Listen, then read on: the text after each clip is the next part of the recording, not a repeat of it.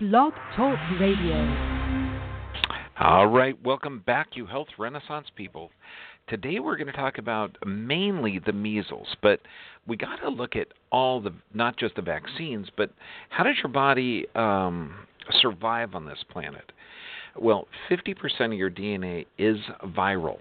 That means that you're designed to live in harmony with the, the our, our planet. Now, you have about two to three pounds of bacteria in your gut you have uh, multiple different species of viruses, funguses, and bacteria that live on your skin, in your eyes, in, in everywhere. So we have a harmonious relationship. But there's a thing called uh, germophobia or bacteriophobia or viral mania. Now, these are all different approaches to the same thing. Uh, you're being spread fear and now, is this fear really based in science, or is it meant to sell products? And because you got to figure a scared, sick population is very easy to control. Uh, well, before we get into measles, and we're going to go over the incidence of measles, how deadly was measles. Now, I know what you're thinking about now. You probably saw measles on the Brady Bunch, and it was a comedy because if you got measles, it was not a big deal. You had red spots and you got over it quickly. Well, we're going to go over the actual incidence of measles before they had the va- vaccine, after they had the vaccine, and what the latest research says. But I got to bring up this article I saw today. It was on the Zika virus. Now, the Zika virus.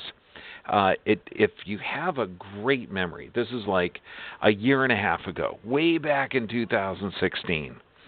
And it turns out that when you looked at this, this was a virus that had been um, transmitted by mosquitoes, but it's been known for about 50, 55 years. Never caused any birth defects, never caused any harm. And in one area of South America, it was causing microcephaly supposedly. Now, uh, there were people that, uh, pregnant women in Colombia, that had evidence of being infected by the Zika virus, and they had no birth defects whatsoever. All the birth defects, microcephaly, and spontaneous abortions occurred in one area, and that area also they did some experimental vaccines of the pregnant women, and they put an herbicide inside of the drinking water.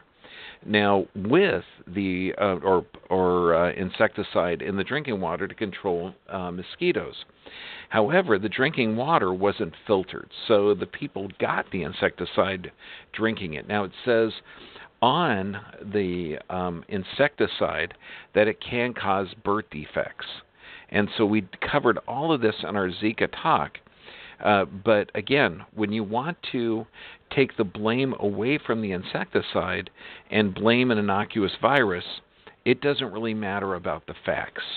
Okay, and I I know it sounds incredible that that the media could be controlled by just money, but hey, look at our politicians. They're being controlled by money. But that's not not the issue here.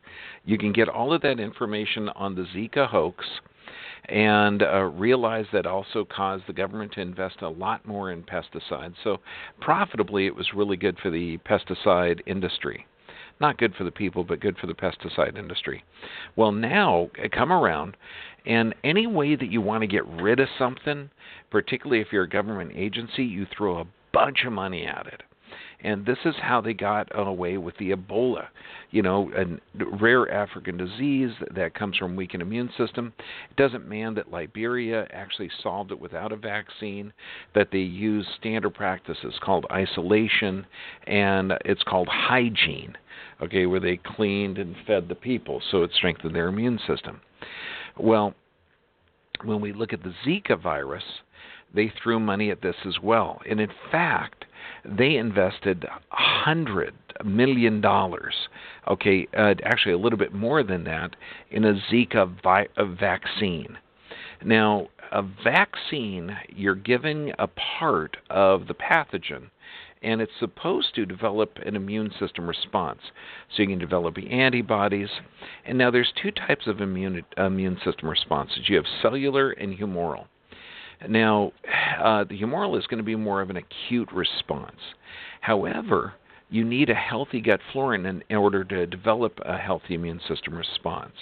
And the vaccines trigger an acute inflammatory response. So, in order to make the vaccine effective, you have to add something in there called an adjuvant. And the adjuvant is something to stimulate antibody response or the humoral aspect of this. So, you have to get a, a, toxic substance inside of the vaccine to stimulate an immune system response because you're injecting it in a way that your immune system is not familiar with. And this is why, when you, if you've ever heard of Gulf War syndrome or squalene, uh, or if you've ever heard of thimerosal or mercury or aluminum or polysorbate 80, these are all vaccine ingredients designed to stimulate your immune system. So they're not they're not there to do anything other than stimulate the immune system. So when you get these so-called experts that um, talk about how it's just an innocuous virus. It's a killed part of a of a of a pathogen, and it's not going to do anything in the body. Well, that's not actually true because you're talking about billions of dollars worth of damage that have been paid out, even though they say less than 1 to 10% maximum are the reported injuries. So, if all the injuries were reported and all the injuries were um, paid out instead of 3 to 4 billion payouts, you'd look at 3 to 400 billion. Uh, in payouts. So we know that there's damaging aspects to it. But let's just look at the Zika virus. Now, this is they set up in Brazil because Brazil is where they had the problem uh, with the birth defects. They didn't set the trial up in Colombia where they had the same Zika exposure, except none of the kids there had a problem. So they set it up in the area where they had the pesticide um, problem and they also had the birth defects. Now, here's the challenge. They they don't have, they don't have the same problem anymore. No one's getting infected with birth defects from the Zika virus, and they got this hundred million dollar vaccine trial ready to go.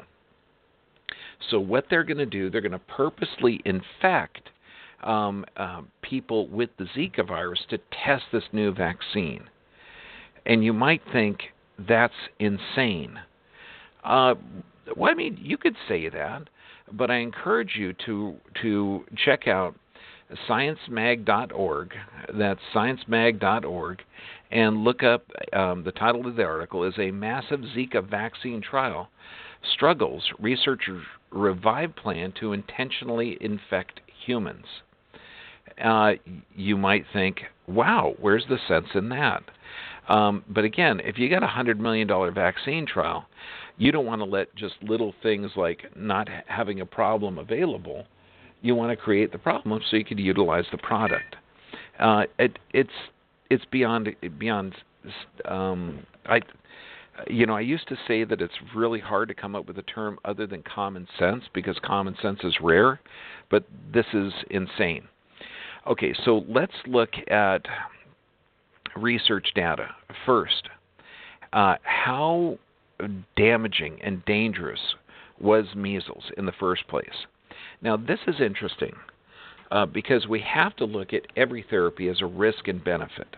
Now, what's the risk of measles? What's the benefit uh, risk of the vaccine? What's the benefit of measles? What's the benefit of the vaccine? That's right, benefit of actually catching a disease. Are there lower incidence rates of certain diseases? Uh, well, there there actually are. So now let's let's look at this. According to the British Medical Journal, and this was published in November 2017, the title of the article is The Unofficial Vaccine Educators Are CDC Funded Nonprofits Sufficiently Independent? And this was an article, um, an editor article um, printed by Physician for Informed Consent, and brilliantly well referenced article. Now they go into the chance of dying. Okay, and we're looking at uh, measles from 1963 before they invented the vaccine. what was the risk and damage of measles? This is why, when we look at the measles Brady Bunch episode, they're laughing, talking. You know, they've got two weeks to be at home sick, and there's not going to be an issue. Well, it turns out that the actual statistics, okay, before the vaccine measles program was introduced, your risk of dying uh, was 0.01%, or about one in every 10,000 people.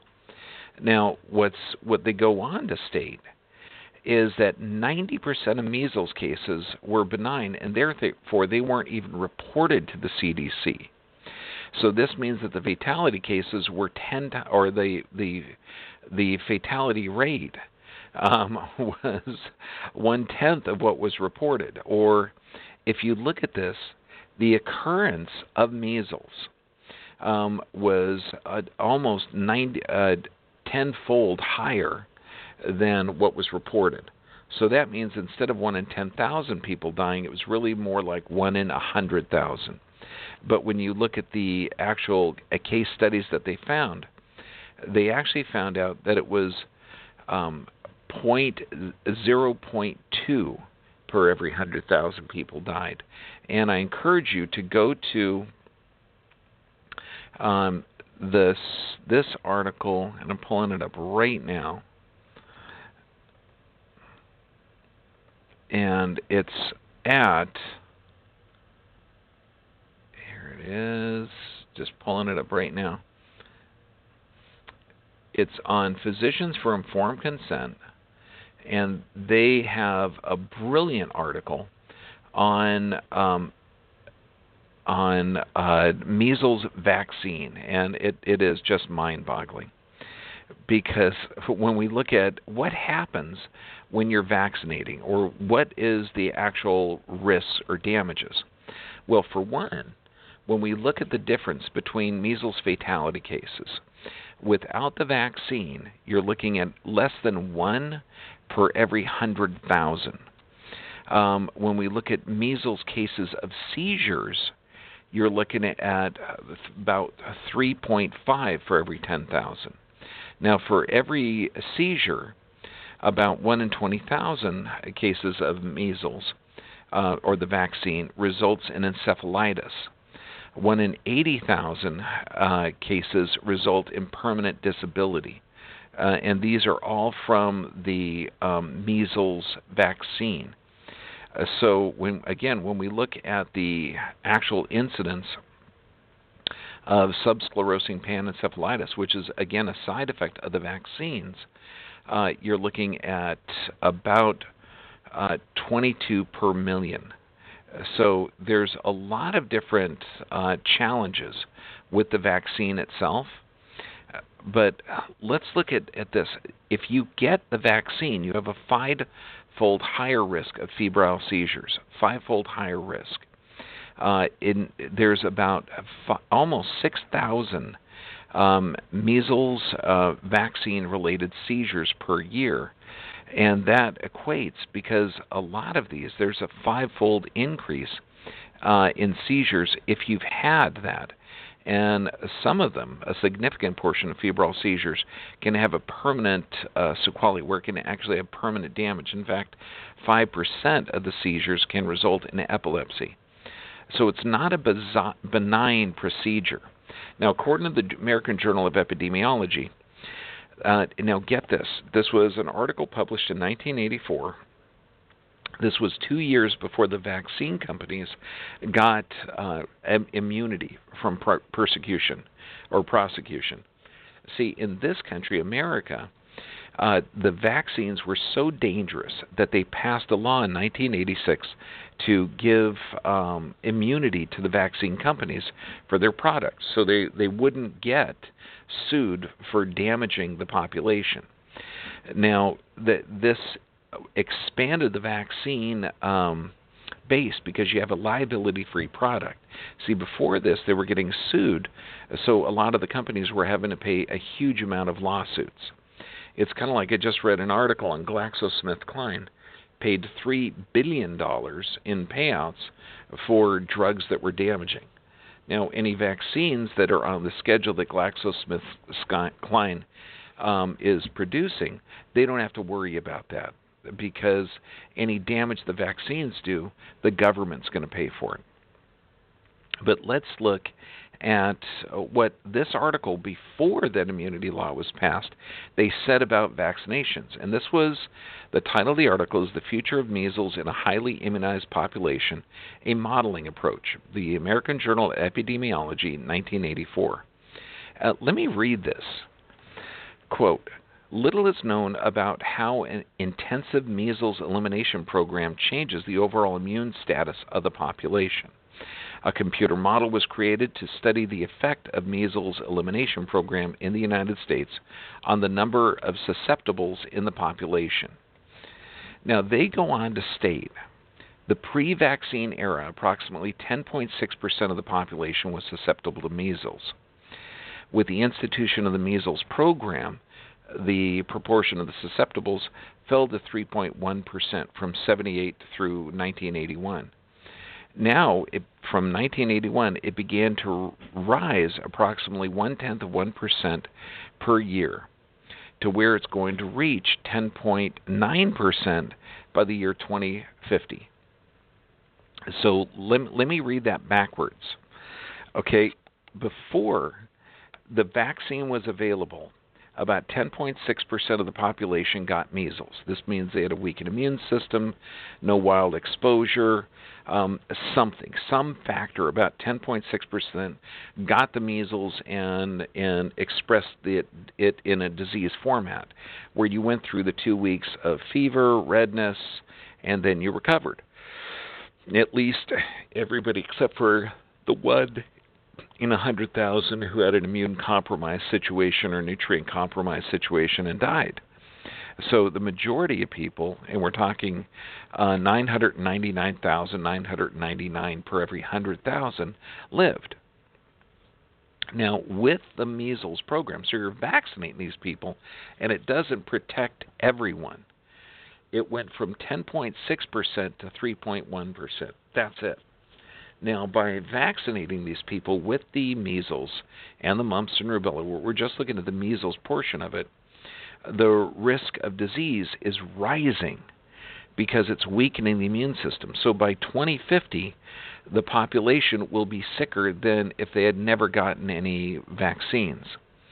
Now, the reason is, and they go through the modeling, uh, the susceptibles at the time, when it, when the study, before the vaccine was distributed, they were distributed evenly throughout all ma- age groups.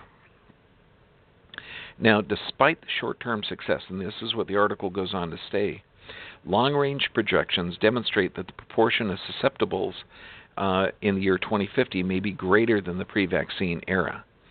Uh, quote, present vaccine technology and public health policy must be altered to deal with this eventuality. Uh, I know it's crazy, but now here, here's another article at a USA Today. Quote, unlike childhood measles, adult measles is dangerous. 25% of cases require hospitalization. So measles is especially dangerous when contracted by expectant mothers. Now, um, so it's not um, it's not the simplest thing in the world when you're looking at uh, treating people with a toxic um, product that is designed to stimulate the immune system.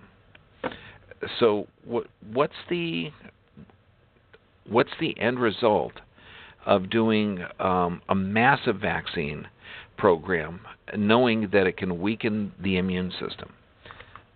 Well, here, getting this one right now. I'm pulling up an article and this is brilliant. So, what is measles? Now, measles typically is a generalized rash between 4 and 10 days. Now, you're contagious for about 3 to 4 days before the onset of it. Now, what treatments are available if you don't get the vaccine? Uh, well, you can rest, hydrate, high dose vitamin A, and if you're immune compromised, you can get immunoglobulins. Now, what are the benefits of getting measles? That's right. The benefits of actually getting measles.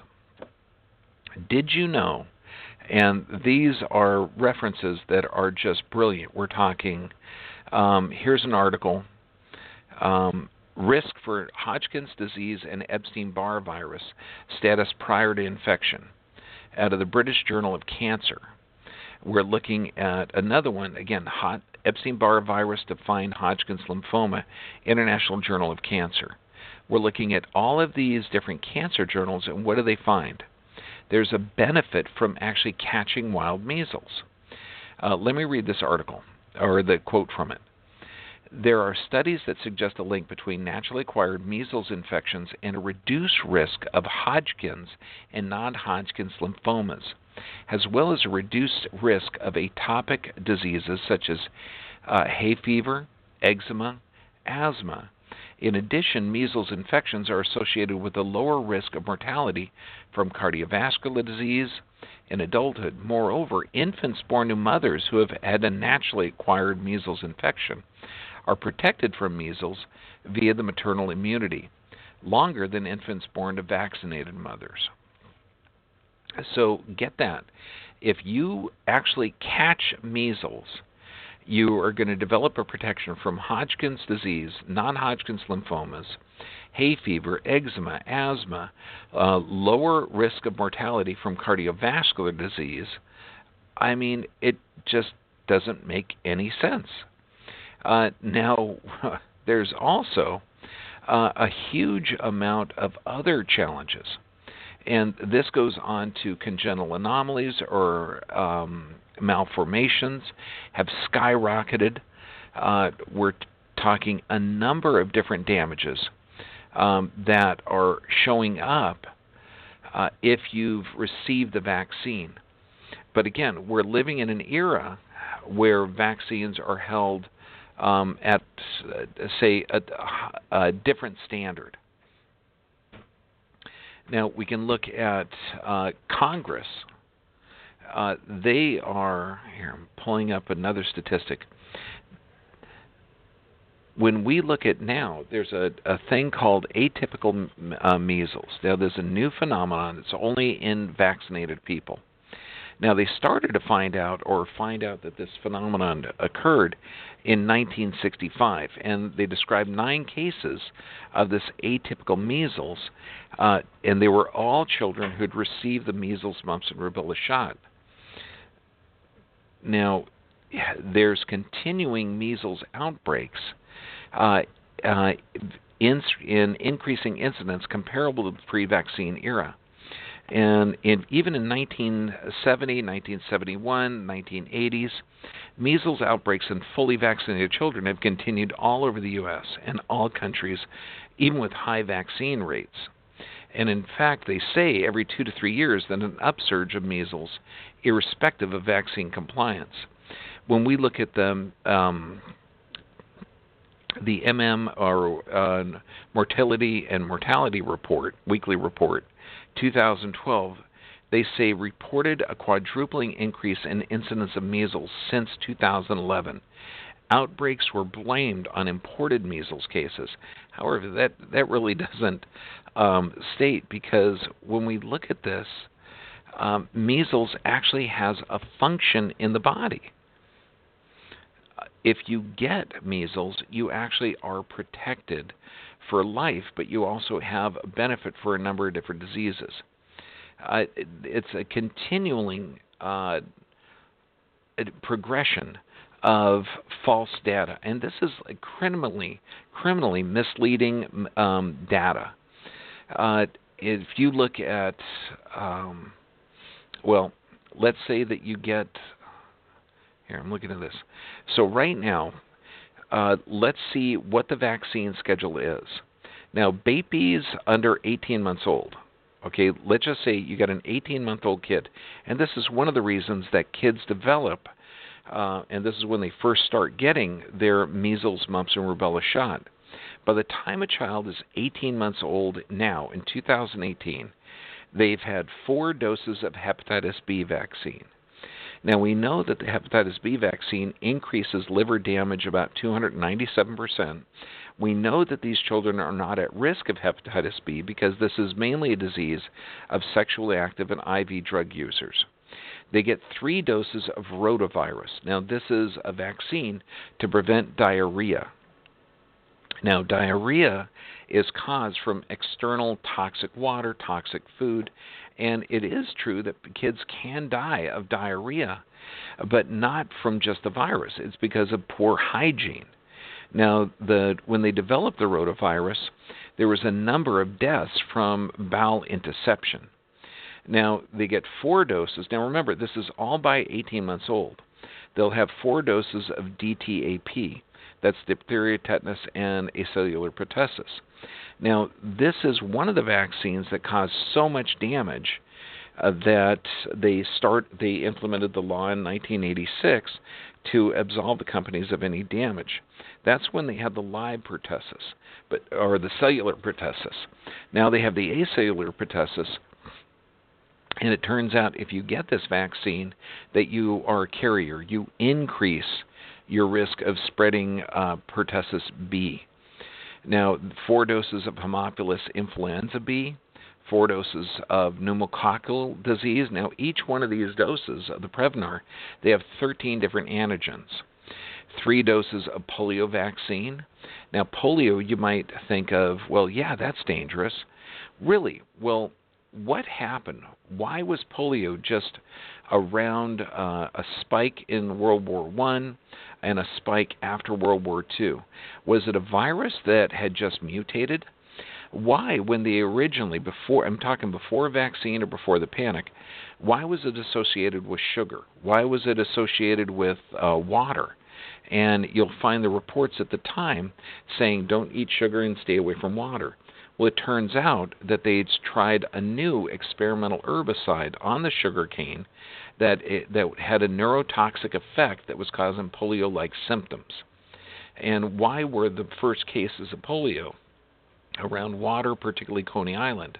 Well, Coney Island also had a sugar processing plant. So polio is is a little different. Plus, 98% of everyone that got polio recovered. And then you have two doses of flu vaccine, one dose of measles, mumps, and rubella. And there's actually a couple of lawsuits against Merck that produces this against the mumps additive in there that they falsified the data. And then the chickenpox vaccine. Now, chickenpox vaccine we know elevates uh, rates of shingles, and it was a completely benign disease as well.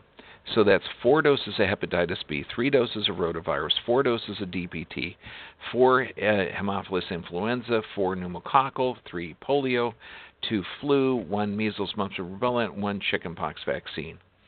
All of this in an 18 year old or 18 month old child, 18 months, a year and a half, with a completely um, immature immune system, with a blood brain barrier that's not fully formed, with all of the different adjuvants and then you get completely insane doctors saying that children can take as much as 10,000 shots in a day. Uh, it's it's mind blowing. So you got a choice, ignorant or evil, and I'm hoping it's ignorant. Now, we're going to have a discussion tonight. I'm going to have some facts and stats up there. So please, please do the research. Go to websites uh, such as Physicians for Informed Consent. Go there, look at the data, um, uh, get educated on this. Do not just take the status quo and go along with the program. Realize that your body has an intelligence, an innate inborn intelligence, and that you live your life. Um, you're designed to live here on the planet. You have an immune system. If you deal effectively with, with your physical, chemical, and emotional stressors, you're going to be healthy. We're looking at the sickest population the world has ever seen. 54% of our children have a chronic illness or disease. Uh, we have a massive rise in Alzheimer's, cancers, autoimmune diseases. There's a way to take back your health. Take back your health by dealing with the physical, chemical, emotional stress. Your body is designed to thrive on this. Do your research and get your body healthy. You were made in the image and likeness of God. Your body is intelligent, and you were designed to thrive on this planet. Look in that mirror and smile at your reflection. This is Dr. John Bergman. your health advocate, and I am your biggest fan. God bless you, and I love you.